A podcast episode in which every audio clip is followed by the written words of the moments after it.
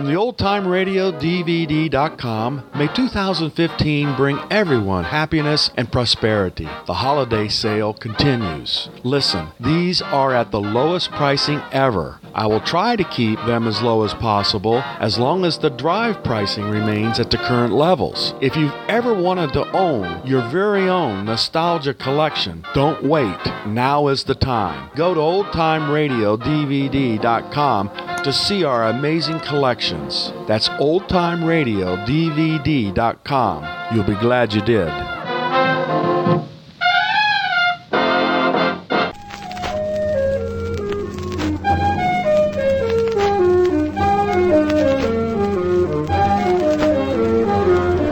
Carter Brown Mysteries.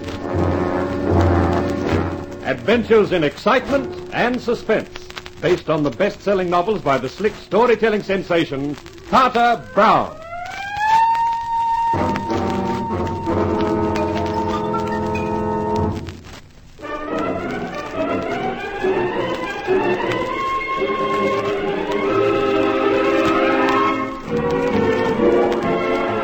We take pride in bringing you the first of a new series, a program drawn from the celebrated books by Carter Brown, which have sold more than 10 million copies and continue to sell at the rate of over a million copies a year.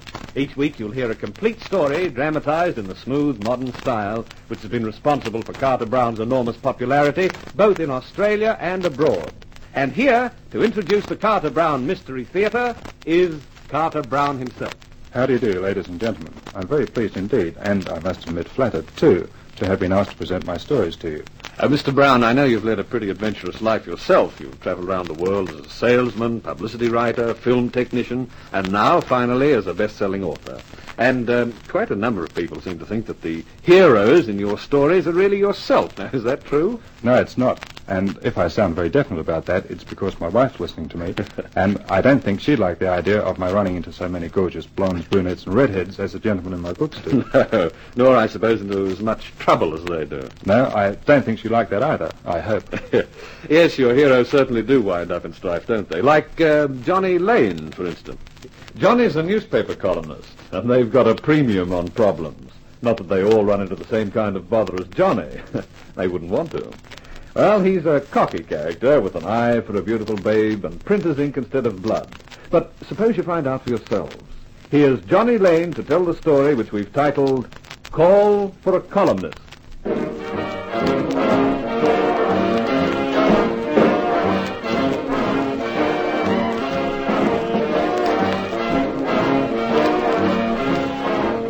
I was feeling pretty pleased with myself and hence with the world.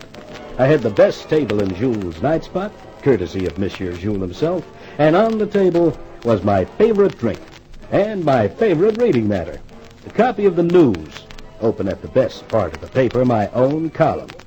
Dynamite with Johnny Lane, syndicated in 68 newspapers throughout the United States with an estimated 4 million readers. Yes, as far as I was concerned, life was a great big rosy bubble with Johnny Lane riding on top of it. Then the bubble burst.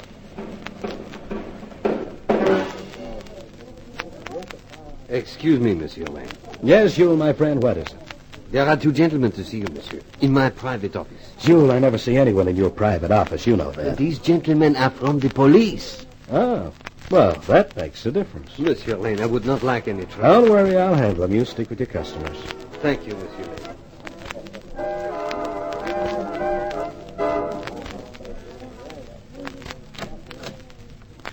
Well, well. I feel honored, gentlemen. Chief of Police O'Byrne and Captain Stanger in person. And together. Whose piggy bank has been robbed? Cut the clowning, Lane. This is serious. Oh, you intrigue me, Captain. Tell me more. We wanted to talk about your column, Johnny. A subject I am always happy to discuss, Chief. It's about the item concerning Albert Ferraro. I've got a copy here. Uh-huh. You said mobster Happy Albert Ferraro won't get around much anymore.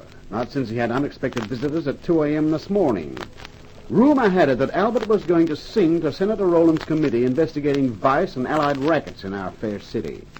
This morbid columnist is betting that Albert sang his swan song in the small hours to an unsympathetic audience, with a hay and a hoe and no flowers by request. Who is the Mr. Big who's worried by Senator Rowland's questions? Keep reading this column, folks, and I'll let you know just as soon as I find out. Not bad, Chief. You really haven't got the style for it, or the voice. This paper was out on the streets at 3 a.m., just one hour after Ferraro had his unexpected visitors. It takes more than an hour to print your paper, Johnny, and that means you put that item in before it happened. Just a hunch, Chief. If I'd been proved wrong, I'd have had to wriggle out of it in tomorrow's column. But you haven't been proved wrong, Johnny. As soon as we read your item, we called on Albert. Guess what? He was at home with a nylon stocking wound round his throat. Tight. Well, that's what you get for sticking your neck out. Maybe you should see things the way we do, Johnny. We have to take Senator Rowland's investigation seriously. The more he uncovers on the vice activities in this city, the worse it looks for the police. Sure, we bust up a lot of small stuff, but the big stuff still goes on, and we can't get a lead. So, when we read our paper, we find that the one lead which might really have opened things up for us was never given to us until it was too late. Oh, come, gentlemen, let's be fair. You got the same opportunities as I have for getting information. Better. If I happen to have outsmarted you on this one, it's, it's no use feeling sore about it, is it? you just have to do better next time. Chief, let me bust him on the jaw just once. It wouldn't look good to his four million readers. Johnny, all I want to know is where you got your information from. Sorry, Chief, that's confidential. Now, look, I've got more than a hundred people in this city who hand me information. Two things that are always sure of. Their money and my discretion. What happens if I tell you where the whisper about Albert came from? Word goes around that Lane can't be trusted. My column gets shot to heck. Okay, Johnny. I guess we'll just have to plug on with our own plotting methods. I see you're going to let us know pretty soon who the Mr. Big is. We'll be really interested in that. You got any life insurance, Johnny? Life insurance? What? I was just hoping you got plenty because I don't think you'll find anybody willing to give you more. You're a bad risk now. I'm afraid I don't quite follow. If we're interested in your story about Ferraro, how much more interested do you think Mr. Big is going to be? And when he gets around to asking you about it, I don't think he'll take that confidential routine as an answer. Let's go, Captain. So long, Johnny. Or should it be goodbye? I'm not a nervous character, but as O'Byrne and Stanger walked out, I suddenly found myself dabbing my forehead with a handkerchief. There ought to be a law against policemen going around frightening people. Well, I decided I could use a drink back at my table. Didn't waste time apologizing to the people I knocked over to get there. Monsieur Lane, everything was all right? Oh, yeah, sure, Jules. Don't give it another thought. Oh, I'm grateful. Uh, Monsieur Lane, there is someone who would like to say hello to you. I never say hello to anyone. That's one of my principles. Hello, Mr. Lane. I turned to look at her, a startlingly beautiful face framed by close-cropped black hair and a set of curves that'd send a racing car driver dizzy. My principles shot through the ceiling. Well, hello. This is the feminine half of the new act I am presenting. The Adagio dancers, Simon and Simone. You saw them last night, Mr. Lane. Oh, oh, yeah. Did you like it, Mr. Lane? You bet. Especially the end of it, where he throws you across the floor and you spin out of sight on your, uh, uh, where you spin out of sight. Effective, isn't it? Yeah, and it's a good way to test the floor for splinters. Will you join me? I'd love to. You will excuse me, I'm sure. I hope your husband isn't going to take exception to you having a drink with me. My husband. Oh, Simon, he is not my husband. Oh, that makes it worse. He is just my partner. That makes it better. I want to say how much I admire you, Mr. Lane, for what you're doing now. You mean holding your hand? Of course not. I mean, in exposing the criminal elements in the town, helping Senator Rowland. Oh, that's nothing. Uh, I'll pour you a drink. I think you are a very brave man. I imagine you carry your life in your hands this very minute. Oh, what makes you say that? It's obvious. I'm sure that most of the underworld must get mad at the mere mention of your name. Their only logical solution to stop you printing these revelations is to remove you, isn't it? No. I can't see any other alternative. Oh, I guess you can't. Still, you must know all this, Johnny. I shouldn't be worrying you with it. But I just wanted you to know how much I admire your courage in doing it. Oh, I'll have to go. We're on in 15 minutes. Maybe we could continue this conversation after my act is over. Uh, well, I, I've got to get home and get out my column. Can I take a rain check for some other night? Any night, Johnny. Say, tomorrow? My customary cab is waiting outside the night spot. Part of the service for a celebrity. I got in, gave the driver the address my penthouse. It made about two blocks when I noticed he was studying my face in the rear vision mirror. What's the matter, driver? Have I got smallpox? You're Johnny Lane, aren't you? Newspaper guy. Yeah, that's right.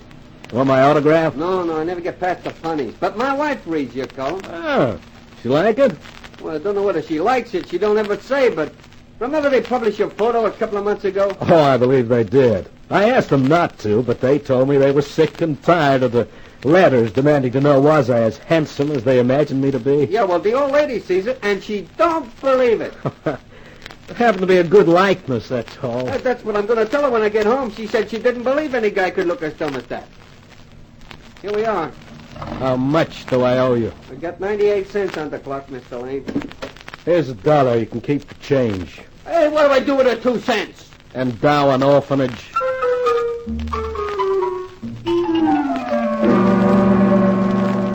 I rode the elevator to the top floor and reached my keys as I moved down the passageway to the penthouse door. I could hear the phone ringing inside, and I opened the door in a hurry.